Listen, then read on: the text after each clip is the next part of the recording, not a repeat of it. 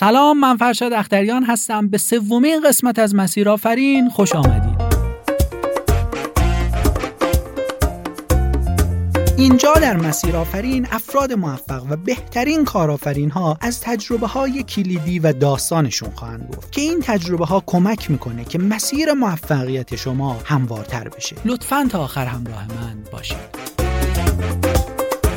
امروز در سومین قسمت از مسیر آفرین یه مهمون ویژه داره. ایشون هم تحصیلات عالی دارن و هم یه کارآفرین سریالی هستن. داستان زندگیشون پر از نکات طلایی برای کارآفرینی. اینکه چطور شد مسیر زندگیش رو پیدا کردن و اولین کسب و کارشون رو با چقدر سرمایه شروع کردن. و مهمتر از همه چه ایده هایی برای کارآفرینی در ایران آینده روشنی دارن موضوعاتی که حتما ازشون خواهم پرسید. ایشون کسی نیست جز دکتر یوسفیان کارآفرین سریالی.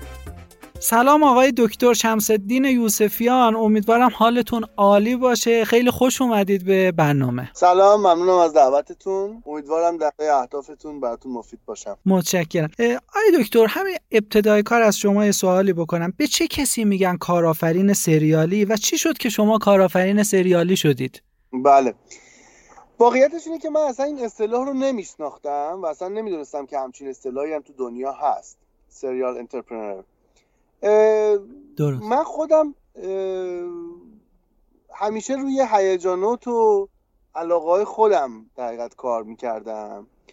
وقتی که اولین استارتاپم رو تقریبا شاید تو سال 1387 8 8 88 اولین استارتاپم رو زدم و خب به درآمد رسید. شاید مثلا بعد از یه سال به درآمد رسید. بعد دوم استارتاپ هم رو تو سال 1390 تقریبا زدم که ایران تایپیسته. اونم خب به درآمد رسید. بعد از دو سه سال احساس کردم که زندگیم از حالت هیجانی خارج شده و زندگیم خیلی روتین شده. چون من خیلی تو سیستم سازی قویم. یعنی استارتاپ هایی که الان دارم هیچ کدومشون حضورشون فعالیتشون به وجود من وابسته نیست. یعنی همه اینها مدیرای خودشون رو دارن و کاملا به صورت مستقل حالا از من مشورت می‌گیرن ولی به صورت مستقل دارن فعالیت می‌کنن. من چیزی که فهمیدم این بود که بعضی مدتی که استارتاپی رو راه میندازم و سازمان براش طراحی می‌کنم مثل سیستمی داره مدیریت میشه میره جلو یه خلایی دوباره تو زندگی ایجاد میشه و اصلا اون هیجانه توی زندگی من نیست. و احساس می‌کنم زندگیم دیگه بدون هیجان شده و احساس نیاز می‌کردم که من باید یک استارتاپ جدیدی رو لانچ کنم. در حقیقت کارآفرین بعدا رفتم سرچ کردم حالا یه اصطلاحی به نام کارآفرین سریالی هست.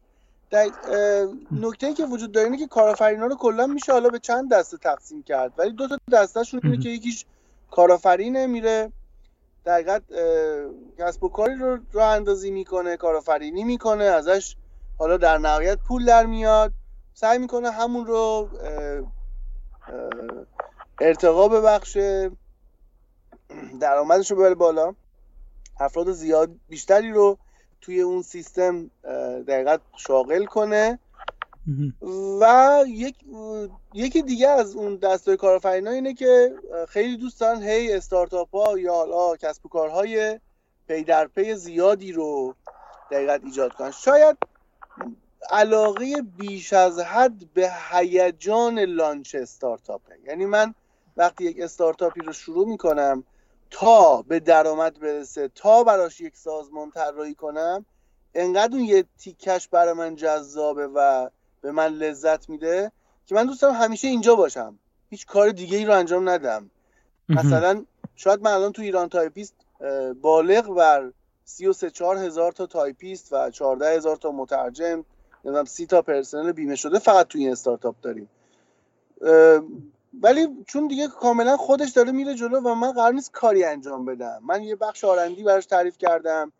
من پرسنل ها دارن هر کدوم وظیفه خودشون انجام میدن. سیستم با در سازمانی که طراحی شده داره کاملا جدی جلو میره. خب من کجای این کارم؟ هیچ جا. وقتی هیجا نیستم خب چیکار کنم؟ فقط پول بگیرم زندگی کنم. خب یعنی چی؟ اصلا برای من این مفهوم نداره.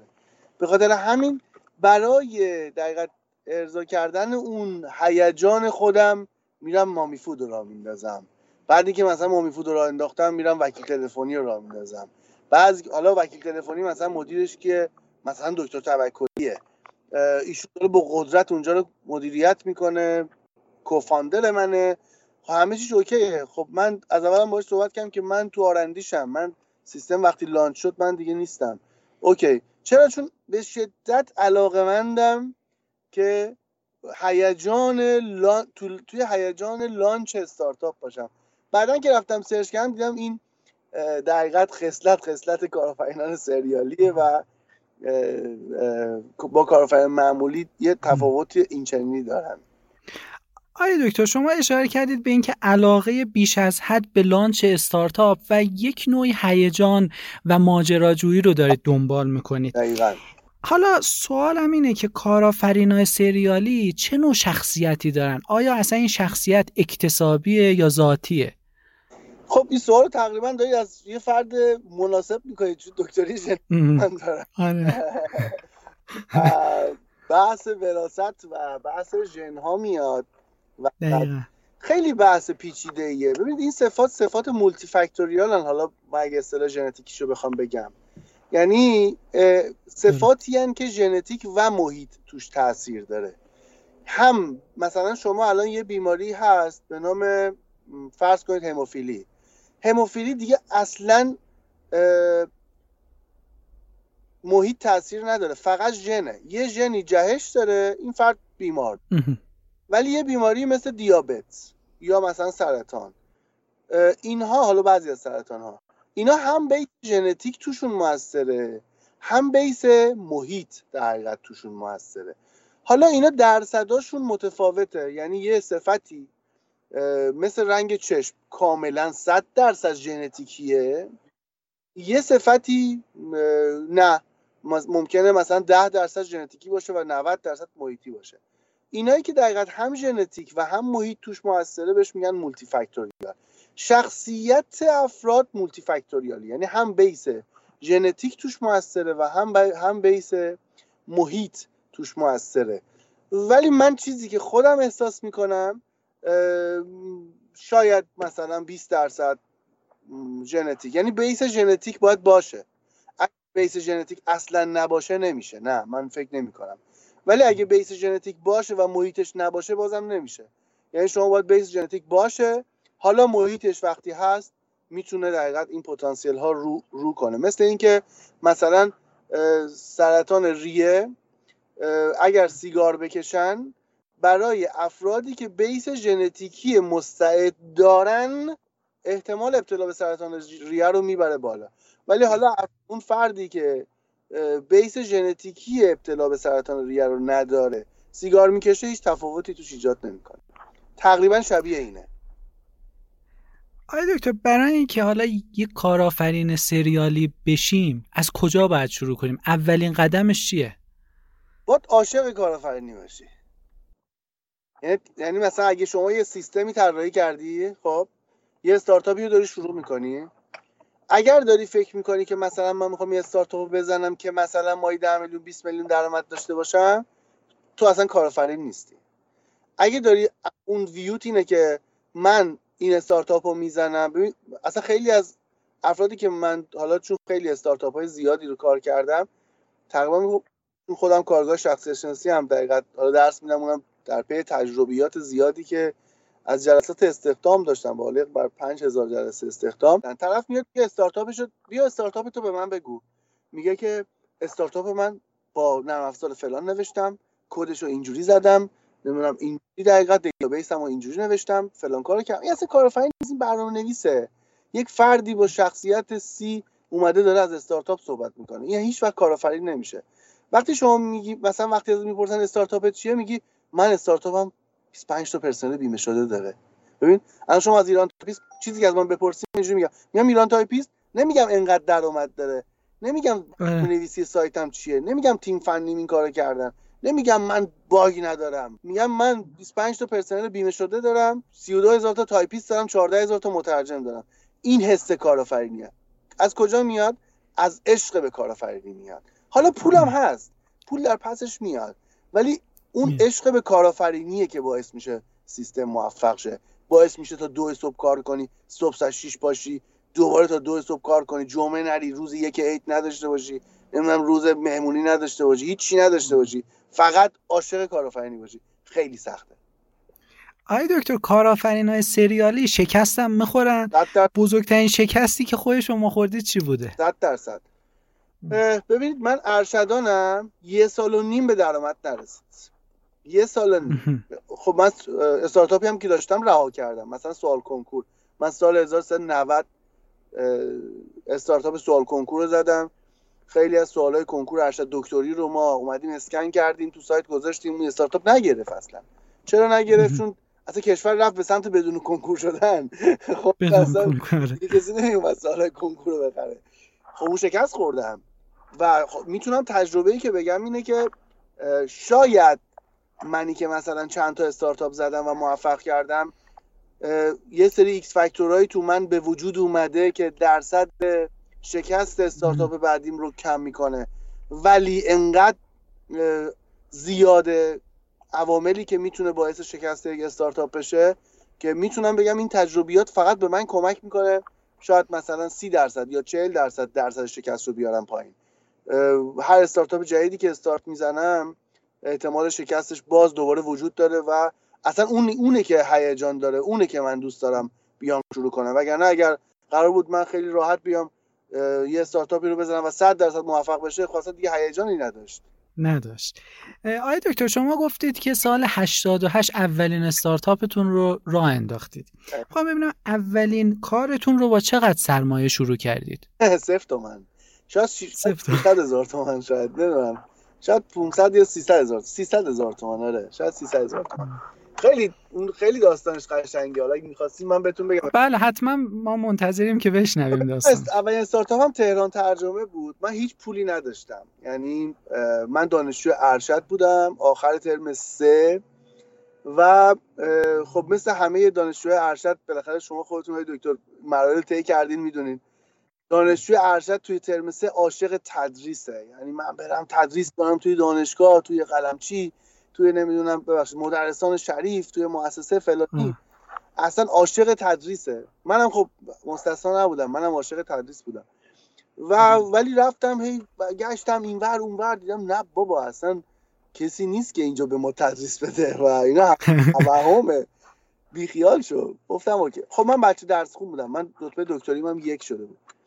من ترم سه بود پایان تقریبا تموم شده بود چرا من از اول ترم سه کار عملی رو توی انستیتوت پاستور ایران شروع کرده بودم. دقیقا همینطوری که خودتون هم می‌دونید دکتر دانشجوهای ترم سه توی ارشد دیگه عاشق تدریسن و حالا بعضی فارغ التحصیل هم هنوز بعضی ها ممکنه تا دو سال سه سال چهار سال بعد ارشدشون همچنان عاشق تدریس بمونن. بعضی نه. بعضی شاید زودتر واقعیت ها رو درک کنن. اونایی که دیرتر درک می‌کنن چهار سال پنج سال برای دانشگاه آزاد حمالی می‌کنن حق و تدریسی ساعت هم می‌گیرن. بعد متوجه میشن که زندگیشون اینجوری نمیگرده و باید برن یه کار پیدا کنن. من هم عاشق تدریس بودم. رفتم گشتم نه اصلا کار پیدا نمیشه. من یه فوق دیپلم علوم آزمایشگاهی هم دارم. بعد از اینکه کنکور دکتری رو دادم می‌دونستم قبولم. گفتم خب من تا آخر شهریور که جواب دکتری بیاد بیکارم. چیکار کنم؟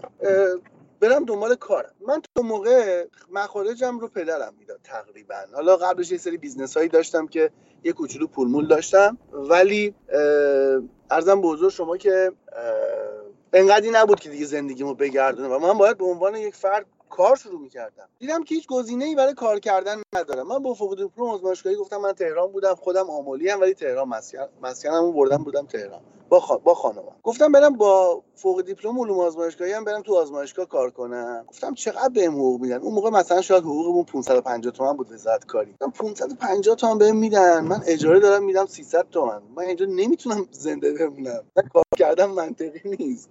گفتم خب اون موقع یه ماشین مثلا پیکان داشتم. گفتم برم با پیکان کار کنم آژانس و اینا. گفتم مثلا روحی با مثلا آژانس و اینا نمی‌خوره. یه دوستی هم داشتم دکتر اکبری تو مؤسسه خلیلی درس می‌داد. بهش زنگ گفتم می‌تونی تو مؤسسه بر من تدریس بگیری و اینا؟ گفت که آره می‌تونم. ولی تو باید بیای با دکتر صحبت کنی. اتفاقا دکتر خلیلی خیلی آدم خوبیه. گفت باید بیای با دکتر خلیلی صحبت کنی که بهت کلاس بده اینا. گفتم نه من اصلا نمی گفتم اصلا من به روحیم نمی‌خوره من برم کسی بهم به من کار بده. می‌دونی اینجاش ژنتیکیه. اینجاش ژنتیکیه. مثلا اینجا باید یه یا غروری داشته باشی یا یه چه می‌دونم نمی‌دونم نگاه هم بود چی جوری بود. اینا انگار برای خودم بنبست ایجاد می‌کردم گفتم من اصلا تو کت کولم نمیره. پاشم بیام به اون بگم به من درس بده. نه عمرن. من فوق دیپلم من فوق لیسانس فلان دارم. به من میده یا نمیده؟ من شاگرد اولم. گفت نه تو باید بیای بهش ریکوست بدی. گفتم من نمیام. گفتم برم آژانس کار کنم. بعد گفتم مثلا به روحیم نمی‌خوره برم با رانندهای آژانس. من مثلا یادم خودم فرنگی و آکادمی و اینا. دیدم نمیشه اصلا. بعد گفتم خب چیکار کنم چیکار نکنم؟ اینا یادم اومد که دانشگاه شاهد روی بیلبورد روی برد دانشگاهش زده بود کلمه کارآفرینی. من اولین بار کلمه کارآفرینی اونجا دیده بودم. گفت یکم سرچ کنم ببینم کارآفرینی چی اصلا. در یهو دیدم عوض کردم. گفتم بذار به جای اینکه استخدام شم استخدام کنم. ببینم اینوری میشه؟ خودم پول در بیارم. رفتم با کلمه کارآفرینی search کردم. آقا من آ... یه یه data ی دیگه هم بهت من همون موقعی که روزنامه همشهری دنبال کار میگشتم یه آگهی دیدم نوشته بود PDF بده Word. گفتم یعنی چی؟ یعنی می‌خواد سفارش تایپ بگیره؟ من باید عکس بگیرم یا PDF بدم بهش ایمیل کنم؟ بعد این برام تایپ می‌کنه Word ایمیل می‌کنه به من. گفتم چقدر جالب عجب چیز خوبی. همینجور تو ته ذهنم بود. آقا ما نشستم رو کلمه کارآفرینی بس تمرکز کردم. یعنی یه هفتاد و دو ساعت منو از کامپیوتر نمی‌تونی جدا کنی. نمی‌دونم خود کارآفرین چیه شخصیت کارآفرین چیه نمی‌دونم اصلا کارآفرینی چیه چه کارآفرینیایی میشه انجام داد. و و و تا دل ماجرا رو رفتم. خب بالاخره res... ارشد تنها چیزی که به آدم میده researcher شدنه. یعنی یاد می‌گیری که چی research کنی. بعد خیلی روش تحقیق کردم و اینا. تا رسیدم به سایت ریاست جمهوری یه کتابی بود صد کارآفرینی. گفتم برم بخونمش. آقا این کتاب رو دانلود کردم و اینا. نوشته بود نمی‌دونم تو خونت قارچ پرورش بده بخون. نمی‌دونم فیلتر هوا تولید کن بفروش. نمی‌دونم فلان کن. همینجوری که داشت می‌گفت یکیشو نوشته بود می‌تونی بری توی دارالترجمه ها سفارش ترجمه بگیری بیاری خونه ترجمه کنی ببری دارالترجمه تحویل بدی. می‌تونی پول در بیاری. خونم نزدیک انقلاب بود. گفتم ای راست میگه ها. این با روحیم می‌خونه. سوادم هم خوبه. میرم از دارالترجمه مقاله می‌گیرم. میارم ترجمه می‌کنم. بعد می‌برم تحویل میدم. اینجوری پول در میارم. دقیقا خویش فرمایی می‌شد. بعد یهو این data با اون data ی قبلی که دقیقا توی اون روزنامه دیده بودم که نوشته بود PDF Word بگیر cross خورد. ایده پ... اصلا ایده پردازی از اینجا میاد cross ا میاد یعنی تقاطع کد مختلف ایده تولید میشه. یهو cross خورد یهو داد زدم گفتم آه من پیدا کردم پیدا کردم. خانم چی پیدا کردی؟ گفتم من مسیر زندگی رو پیدا کردم. گفت چیکار چیکار کنیم؟ گفتم ما یه سایت می‌زنیم که توش مردم اگه سفارش تایپ ترجمه دارن بیان سفارش ترجمه بذارن. ما اونجا براشون انجام میدیم بهشون تحویل میدیم. از اون برم کشور که پر فارغ التحصیل بیکاره. تو خونه‌هاشون برای ما ایمیل می‌کنیم ترجمه می‌کنم به ما تحویل میدن. ما میدیم مشتری. یه ایده خام اینجوری شکل گرفت تو ذهنم. حالا پول مول تعطیل. خب. اصلا یکی از علتهایی که رفتم به سمت کار این بود که بابای گفت من دیگه پول بهت نمیدم. من پشتت وای نمیسم خودتی و خودت. رو پای خودت وایسا. یعنی نقش پدرانش رو بازی کرد. خواست پسرش رو مستقل کنه. بعد من گفتم اوکی عجب ایده رو برم دنبالش که سایت بزنم. آقا من شدم دنبال کسی بیاد برای من سایت بزنه. زنگ زدم این ور زنگ زدم اون ور. اصلا هر کاری کردم میگم جواب نمیده. همه میگن 20 میلیون می‌گیریم 30 میلیون می‌گیریم. من آنچه کاری رو انجام دادم که یک خب اون موقع سال 1388 حالا بیسش می‌شد 87 خورده ای که ما حالا برنامه نویسی رو تو 6 ماه انجام دادیم. کمتر بودن افرادی که برنامه نویس باشن. الان خب خیلی بیشتر شده. آره. بعد من سه ماه گشتم که یک نفری رو پیدا کنم که به من بگه آقا یه مبلغی رو می‌خواست. آه یه جایی رو نگفتم. قبل از اینکه دقیقا اینو بگم من همه استارتاپ ها یه توهمی تو ذهنم بود. همه کسایی که می‌خوان شروع کنن یه توهمی دارن. من که پول ندارم شروع کنم. من که دفتر ندارم شروع کنم. خب ایده رو داشتم. تازه رسیدم که نه, پول داشتم نه دفتر. خب من اصلا عددی نبودم در تهران بتونم دفتر اجاره کنم. این خودش یه موزلی شده بود. خب من اومدم چجوری حلش کردم با ارتباطات. من یکی از همکلاسیام انتشارات داشت. یه سری یه کتابی رو باهاش چاپ کردم. وقتی رفتم داخل انتشاراتش دو تا کارمند داشت کاملا بیکار بودن. من یه ارتباطی داشتم. اونجا زنگ زدم بهش. گفتم خانم خیرخواه گفتم چیه؟ گفتم من یه ایده دارم می‌خوام شروع کنم. هستی با هم شروع کنیم؟ گفت آره پاشو بیا صحبت کن. رفتم باهاش صحبت کردم. گفت آره هستم بیا با هم شروع کنیم. من دفتردار شده بودم. یهو اصلا از هیچ یه دفتری داشتم با دو تا کارمند که می‌تونستم روشون حساب باز کنم. خب این میشه سرمایه. ببینید من فقط چشامو باز کردم چه سرمایه اطرافم هست. من هیچ پولی نداشتم. خانم خیرخواه گفت هزینه هاشم نصف من میدم. گفتم چه خوب. اون موقع من یک نفری از برنامه نویسا پیدا کردم تو شهرستان تو شهر آمون که یه نفر گفت من با 700 هزار تومان سایت تو می‌نویسم. گفتم واقعا با 700 هزار تومان؟ گفت آره. طرف می‌خواست ماجراجویی کنه نوشتن سایت رو بس یک پروپوزال یاد بگیره. من 350 تومان پول دادم 350 تومان خانم خیرخواه داد. و در ما این سایت رو دادیم و زدن. خب نمیگم وقتی سایت اومد سریع به درآمد رسیدیم. ما خیلی چا... وارد چالش شدیم. خیلی. من فقط یادم سه ماه من بازاریاب استخدام کردم. از تو روزنامه همشهری اینا رو می آوردم می‌رفتن کافی نتا رو پرزنت می‌کردن یه قرون پول در نیومد. یه دوزاری هم در نیومد. بالاخره قفلای بازاریابیش رو شکوندیم و به درآمد رسید که خب حالا متاسفانه بعدش با اون شرکا به مشکل خوردیم و من اومدم بیرون. یعنی سهم من رو خریدن من اومدم بیرون. ولی در واقع اون اولین تجربه بود که اصلا ایدهش اومد و من تقریبا با 400 500 تومن من این سیستم رو لانچ کردم اومدم بیرون و موقعی هم که اومدم بیرون من 60 میلیون استارتاپم رو فروختم. یعنی سهام خودم رو 60 میلیون فروختم. آره اومدم بیرون که دیگه از اون به بعد حالا پول داشتم. ولی دلیل نمی‌شد که من بگم استارتاپ بعدی اون با پول زدم. نه من یکی از عقیده های راسخ من اینه که استارتاپی که با پول می‌گیره به هیچ عنوان نمی‌گیره. استارتاپ باید بدون پول بگیره. استارتاپی که با لوگو یک میلیون تومانی قرار شروع بشه اون استارتاپ به هیچ جا نمی‌رسه. اگه تونستی با استارتاپ تو 50 هزار تومن لوگو بزنی یعنی تو می‌تونی بیای بازاری بشی. تو اون کسی که برای استارتاپش یه میلیون تومن پول بده اون اصلا استارتاپ رو نفهمیده درک نکرده. نفهم. آیا دکتر شما به لابلای حرفاتون یه سری آماری دادید از اون کسا تعداد نفراتی که مثلا با شما همکاری کردن. نزدیک پنجاه هزار نفر گفتید که در ایران تایپیست کار می‌کنن. بله بله دقیقا. حالا یه مقدار از کارهای دیگه هم بگید. شما مامی فود رو هم راه انداختید وکیل تلفنی و ارشدان اینها یه سری آمارای دوستم بیشتر دستاوردهای شما رو نشون بده. آه فهمیدم. ببین ما مثلا تو وکیل تلفنی بالغ بر 600 700 تا وکیل از سراسر کشور دارن با ما کار می‌کنن. کار می‌کنن. سیستمش اینجوریه. شما زنگ می‌زنید به یک تلفنی 909 907 0767 مشاوره حقوقی می‌گیرید. و هزینه مشاوره حقوقی تو قبض تلفنت میفته دقیقه 500 تومن شما 10 دقیقه با وکیل صحبت می‌کنی 10 تا 500 تومن 5000 تومن رو قبض تلفنت میاد حالا من اینو کشوریش کردم. از توی این مشاوره وکلا پرونده می‌گیرن. از پروندهایی که می‌گیرن به وکیل تلفنی پورسانت میدن. این میشه business model ش. خیلی راحت. این داره کار ما مامی فود فعلا فقط تهرانه و 300 تا مامی الان دارن با ما کار می‌کنن. مامی یعنی خانمای خونه دار اینا غذاهایی رو توی خونه درست می‌کنن ما سفارش می‌گیریم براشون میفرستیم و اینا غذا رو آماده می‌کنن میفرستن برای مشتریان. سیستم فروش آنلاین غذای خونگیه. هنوز شهرستانامون رو شروع نکردیم هرچند که استخدامامون رو توی شهرستان داریم انجام میدیم. یه سری زیرساختار رو انجام میدیم که بعدش داره میره به سمت فرانچایز. ایشالله من اولین online franchise رو توی ایران رو مامی فود پیاده می‌کنم. چون ما franchise رو به صورت سنتی داریم. مثلا آیس پک اومده franchise می‌کنه صورت سنتی. ولی هنوز online franchise ی تو ایران من ندیدم. که ایشالله ما می‌تونیم online franchise. یعنی من ادمین مثلا الان رشت و اصفهان و دقیقا شیرازش رو به شدت تو پیگیری هستیم ولی من هنوز زیر ساخت ندارم. بهشون franchise بدم.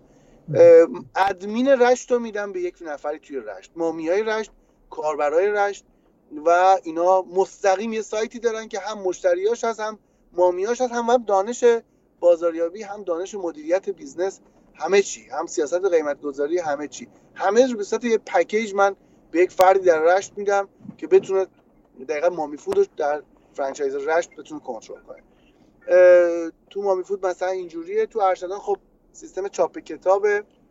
اونجا هم ما با زیرساختی که از آماده سازی فایل کتاب داریم تونستیم قیمت شکنی های عجیبی بکنیم. خودش یه ایجاد ارزشی بود. تو ارشدان ما تقریبا بالغ بر هزار تا معلف دارن با ما کار می‌کنن.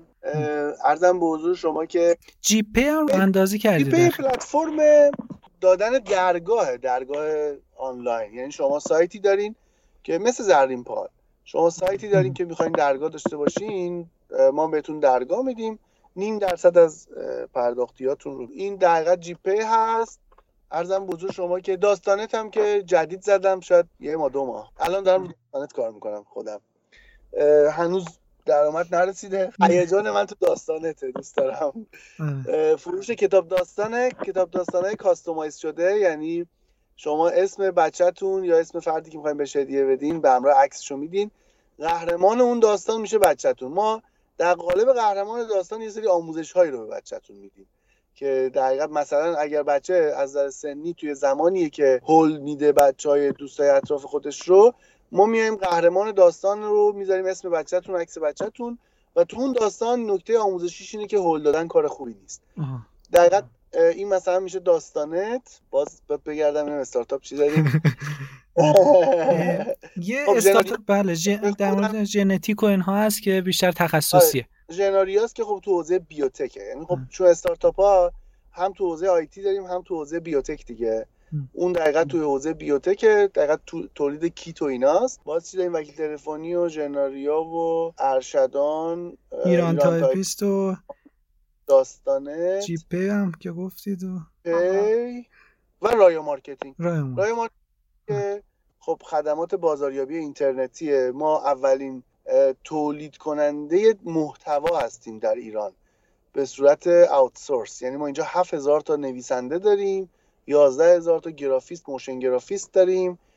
شما تولید محتوا بخوایم بکنید حالا برای SEO سایتتون و یا حالا اصلا بازاریابی محتوایی. اینجا ما یه بستری ایجاد کردیم که بتونید با بهترین هزینه بهترین کیفیت ها رو بگیرید به علاوه motion گرافی و بنر رو دیگه هر چیزی که در این راستا حالا رپورتاژ و خدمات SEO و اینا. این تعداد کسب و کارها واقعا هیجان انگیزه که شما گفتید. تا اینا هم هر کدومشون یه سری ایده‌های ایده‌های پشتشون هستش. می‌خوام ببینم که آره. چی کار می‌کنید که شما ایده‌های خوب به ذهنتون می‌رسه؟ والا من یکی از دوستانمون آقای دکتر خراسانی رئیس مرکز رشد دانشگاه شمال آمله راجع به هر ایده که صحبت می‌کرد بعد می‌گفت من رابطهش رو تو فلان اداره دارم و اینو مثلا مشتریشو دارم دارم ست بعد برگشتم بهش گفتم شما اصلا موقعی ایده رو شروع می‌کنی که بازاریابیشو بشناسی. گفت آره دیگه. واقعیتش اینه که خب تو دنیای استارتاپ ها من شاید ایده ها خیلی ایده های جذابی باشن شاید ایده ها اصلا ایده های خیلی خوبی باشن. آقا اسنپ ایدهش عالیه. ولی من نه در اون حد هستم که بتونم اسنپ رو شروع کنم. نه بازاریابیشو می‌شناسم نه marketing شو بلدم نه پولشو دارم نه سیستم سازیشو بلدم هیچی من توش نمیرم. ایدهش ایده عالیه. شاید وجه مشترک همه این ایده ها که درصد شکست اینا رو میاره پایین به خاطر اینکه من همیشه ایده رو از marketing ش بررسی می‌کنم. می‌بینم که این ایده ای که می‌خوام شروع کنم چه ایده‌هایی برای marketing ش دارم. حالا حالا می‌تونم شروعش کنم یا نه؟ آی دکتر مهمترین درسی که از این همه کارآفرینی گرفتید شما چی بوده؟ اگه عاشق کارآفرینی نیستید اصلا توش نیایید. خیلی سخته پدرتون در دنیا رو از دست میدین. باید باید زندگی کنین. باید با خود کارآفرینی زندگی کنین. زندگی دیگه ای وجود نداره. یکم یکم براش خودت سخت نیست یعنی وقتی خودت عاشق کارآفرینی برای خودت سخت نیست. برای اطرافیانت خیلی سخت میشه. تو رو از دست میدن. به نکته خوبی اشاره کردید اینکه واقعا کارآفرین باید دیگه همه وقتش و همه انرژیشو بذاره. همینطور که گفتید روز حتی تعطیلم نداره. آی دکتر شما دیدتون با این تعداد کارآفرینی خیلی وسیع شده. با این حجم از کاری که انجام دادید به نظر شما الان تو بازار ایران چه فرصت هایی برای کارآفرینی پررنگ ترن می‌دونی خیلی وابسته است به اینکه توانایی اون فرد چقدر؟ ما حالا توی پلنیم داریم خود این خودش استارتاپ بعدیه که من دارم روش کار می‌کنم. حالا یکی هم کارهای زیرساختی داره و دارم روش انجام میدم. ببینید خیلی از من سوال می‌کنن. خیلی خیلی. من پنجاه میلیون پول دارم چیکار کنم؟ من می‌خوام استارتاپ بزنم چه استارتاپی رو بزنم؟ می‌دونی این یه یه یه تصمیمیه که خیلی از X factor ها یا فاکتور زیادی روش تاثیر دارن. یکیش میشه پول. یکیش میشه الان کشور چه استارتاپ هایی رو نیاز داره. یکی دیگهش این توانایی خود اون فرده علاقه اون فرده. نمی‌دونم ارتباطات اون فرده. می‌دونی؟ خیلی فاکتورهای زیادی تاثیر می‌ذاره که اون فرد بتونه تصمیم بگیره که کدوم رو بتونه شروع کنه. به نظر من نمیشه اینجا نسخه پیچید. میشه ها؟ شاید یه نفر بیاد دو روز با من حرف بزنه و تمام جیکوپوک زندگیشو روابطش و ذهنیتش رو به من منتقل کنه من بهش بگم تو برو این کارو بکن این بهترین مسیر بر زندگی. من یه مثال براتون بزنم. من یکی از دوستان 22 سالش بود حدود شاید 7 سال پیش بود همون موقعی که من وارد حالا اون موقع اسمش استارتاپ نبود. من اون موقع بهش می‌گفتم برم یه سایت بزنم. الان جدیدم به استارتاپ. اون موقعی که من می‌خواستم برم یه سایت بزنم یکی از رفیقامون بعد از خدمت سربازیش اومده بود 22 سال سنش بود. 20 میلیون تومن پول داشت. گفت من چیکار کنم؟ خب این رفیق من بود. من همه زندگیشو می‌دونستم. پدرش بنا بود. اواخر بناییش دو بارم کار بازسازی انجام داده بود ولی بی سواد مطلق بود پدرش. این رفیق ما هم توی دوره دبیرستان دیپلم بود رفیق.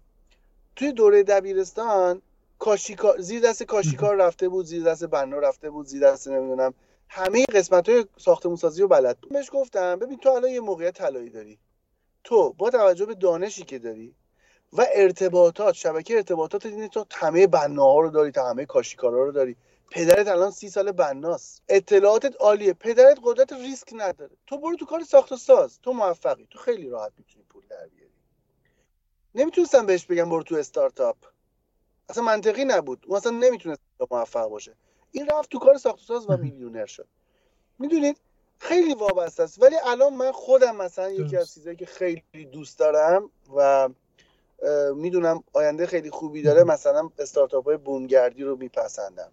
یا یکی از استارتاپ هایی که حالا به خاطر ارتباطاتی که در خارج از کشور داریم و می‌دونم که ایران به سمتش میره توجه به data هایی که توی تهران دارم از تیمایی که داره شکل می‌گیره و داره انجام میدن و می‌دونم خیلی خوبه و جواب میده بازاریابی های local برای مشاغل مختلفه. بازاریابی local برای مشاغل مختلف. ببینید الان بحث خود گوگل گوگل Google Map داره دیگه. شما همه business ها میان location خودشون رو توی گوگل معرفی می‌کنن. تا اینکه مثلا شما وقتی توی گوگل می‌نویسی تعمیر سماور یه کسی که تعمیر سماور بلده و بهت نزدیکتره تو Google Map بهت نشون بده. متاسفانه یا خوشبختانه گوگل توی Google Review ش شکست خورده. یعنی اینکه نتونسته موفق در بیاد و کامنت هایی که مردم برای مشاغل مختلف توی Google Map میدن رو گوگل نتونسته کنترل کنه و کامنت های fake زیادی رفته. مردم آمریکا اعتماد خودشون رو به این کامنت ها از دست دادن. به خاطر همین کسی نمیره برای دریافت خدمات توی گوگل search کنه. دارن اپلیکیشن های مثلا Yelp یکیشه. مثلا اپلیکیشن Yelp دقیقا الان داره توی آمریکا کار می‌کنه برای بازاریابی یا ارجاع مردم به خدمات مشاغل مختلف صورت local. خب این این استارتاپ استارتاپ آینده ایرانه. مال الان نیست. مال دو سال بعده. کسی از الان بره تو دیولوپش و خوب این فضا رو بشناسه دو سه سال بعد برنده است. خیلی نکته عالی بود. اگه کسایی که خواستم می‌تونن از این نکاتی که شما گفتید استفاده بکنن. آیا دکتر اگه بخواید به ما دو تا کتاب خوب معرفی بکنید که تا حالا برای خودتونم خیلی مفید بوده اون دو تا کتاب چی خواهد بود؟ کتاب ها خیلی زیادن. باید حالا یه سری کتاب روانشناسی هن. بالاخره کتاب های برایان تریسی کتاب های در حقیقت social skills مثلا کتاب که در مهارت اجتماعی طرف بالا می‌بره IQ طرف بالا می‌بره. اینا رو باید بخونن. به نظر من کتابا رو باید تخصصی انتخاب کنن. یعنی باید طرف ببینه کدوم سمت داره میره و بر اساس اون سمت چون کتاب که حالا ماشاءالله زیاده و اصلا نمیشه گفت طرف در چه سطح دانشیه چه سمتی می‌خواد بره بعد بیاد فلان کتاب رو بخونه. می‌دونی چی میگم؟ همین دقیقت نمیشه اسم کتاب خاصی رو برد. ولی تا می‌تونن از آموزش ها استفاده کنن. من متاسفانه یا خوشبختانه نمی‌دونم چی بگم. خیلی مردم ایران حالا مثلا حالا من اسم یکی رو می‌برم تبلیغم میشه. مثلا آقای ماهان تیموری. میگن آقا این مثلا سابقه کاری نداره. خب من الان کارآفرینم. من اومدم چند تا business start زدم. ماهان تیموری اصلا استارتاپ نه. حالا خودش میگه داره. من میگم نداره. بعد بینان تیموری این استارتاپ نداره. ولی آموزشش که خوبه. تو چیکار به این داری که این خوبه یا بده مثلا؟ تو بیا آموزشاشو ببین. حالا package ش گرونه نخر. برو یه جایی دیگه package ش ارزون تره بخر. ولی برای آموزش تو این زمینه هزینه کنید. نمی‌تونید هزینه کنید گوگل همش هست. برو گوگل بخون. اصلا نیازی پول بدی. ولی برای آموزش هزینه کن. زمان بذار. برو بخون آموزش رو پول بده به سمتش. کتاب با خوندن مطلب توی گوگل فرقی نمی‌کنه. مطلب مطلبه دیگه. شما مهم اینه که برید تو گوگل مطلب بخونی. آقا شخصیت کارآفرین چیست؟ برو تو گوگل بخون. میشه کتاب. نکته ای که کلا می‌خواستم بگم اینه خودتون خوب بشناسید. بر اساس شناختی که از خودتون دارید حرکت کنید. اگر قدتون یگاه هفتاده به دنبال بسکتبالیست شدن نرو. نرو. این خیلی نکته مهمی خیلی ها اینجا این دوتا چیز رو با هم قاطی می‌کنن. طرف میاد و تواناییشو نداره ولی یه هدف خیلی گنده می‌گیره میره جلو شکست می‌کنه بس به اندازه قد خودت بپر. این میشه کل داستان. حالا چجوری می‌تونی به اندازه قد خودت بپری؟ هرچی خودتو بهتر بشناسی راحتتر می‌تونی دقیقا تصمیم گیری کنی. چجوری می‌تونی بیشتر خودتو بشناسی؟ مطالعه کن. حالا یه سری مطالعات روانشناسیه یه سری مطالعات شخصیت شناسیه یه سری مطالعات تخصصی اون بیزنسیه که می‌خوای شروع کنی. اینا رو با هم جفت کن تصمیم شما با نزدیک 50 هزار نفر همکاری کردید واسهشون بستری رو فراهم کردید که کسب درآمد بکنم و در کل تاثیر زیادی گذاشتید. هم از لحاظ کارآفرینی و همین که از لحاظ آموزشی. دارید میرید شهرهای مختلف هم آموزش می‌دید. من می‌دونم کارگاه های مختلفی دارید برگزار می‌کنید و این یعنی تاثیر گذاشتن. حالا سوالم از شما اینه که تاثیرگذارترین فرد در زندگی خودتون چه کسی بوده؟ تاثیرگذار ترین فرد در زندگی من پدرم. پدرم. البته اگه بگم تاثیرگذارترین فاکتور میشه پشت کار. ولی تاثیرگذارترین فرد میشه پدرم. علتش هم اینه که من بتر... من پدرم به طرز فجیعی به من باور داشت. شاید اون موقعی که داشتم گم می شدم فقط باورهای پدرم بود که منو نجات داد. باورهاش. یعنی وقتی فکر می‌کردم که پدرم اینجور به من باور داشت باعث می‌شد که همیشه انگیزه داشته باشم. برای اینکه به هیچ عنوان شکست رو نپذیرم. به هیچ عنوان بله. نتونم بپذیرم اینی که هستم الان هستم. نه. چون همش احساس می‌کردم پدرم یه جور دیگه من رو باور داره. من ما به اون برسم. خیلی به من. این شاید بگم افراد تاثیرگذار تو زندگیم زیادن شما گفت گذارترین تاثیرگذار واقعا پدرم اما پشتکارم چون از یه کسی باید این الهام بگیرید دیگه این پشتکاری که گفتید من خیلی مدیون پشتکار هستم. این پشتکارم از پدرتون الهام گرفتید؟ نه نه نه. من پشتکارم رو دقیقا از داماد اون دکتر توکلی دکتر حقوق دارم. از ایشون گرفتم. این تو همه سیستما با منن خب؟ و به شدت پشتکارشون عالیه. به شدت پشتکارشون عالیه. شاید من الهام پشتکارم از ایشونه. فوق العاده فرد با پشتکار با جدیت و عاشق کار عاشق کار. من یک کلمه می‌تونم بگم. عاشق کار. عاشق. خیلی ممنونم از این نکات خیلی خوبی که به ما گفتید. من که لذت بردم از این مصاحبه. امیدوارم که بقیه هم که اینو میشنون لذت کافی رو برده باشن. همین که دقیقا تو این اکوسیستم استارتاپی دارین اطلاع رسانی می‌کنید در به مردم عزیزمون خودش جای تقدیر داره. تا هر کمکی باشه متشکرم از شما از اینکه وقتتون رو در اختیار ما گذاشتید در نهایت امیدوارم از نکاتی که دکتر یوسفیان امروز در مورد کارآفرینی گفتن استفاده کرده باشید. گوش کردن به بقیه پادکست های رایگان رو هم از وبسایت فرشاداختریان فراموش نکنید. پاینده باشید. خدا نگهدار.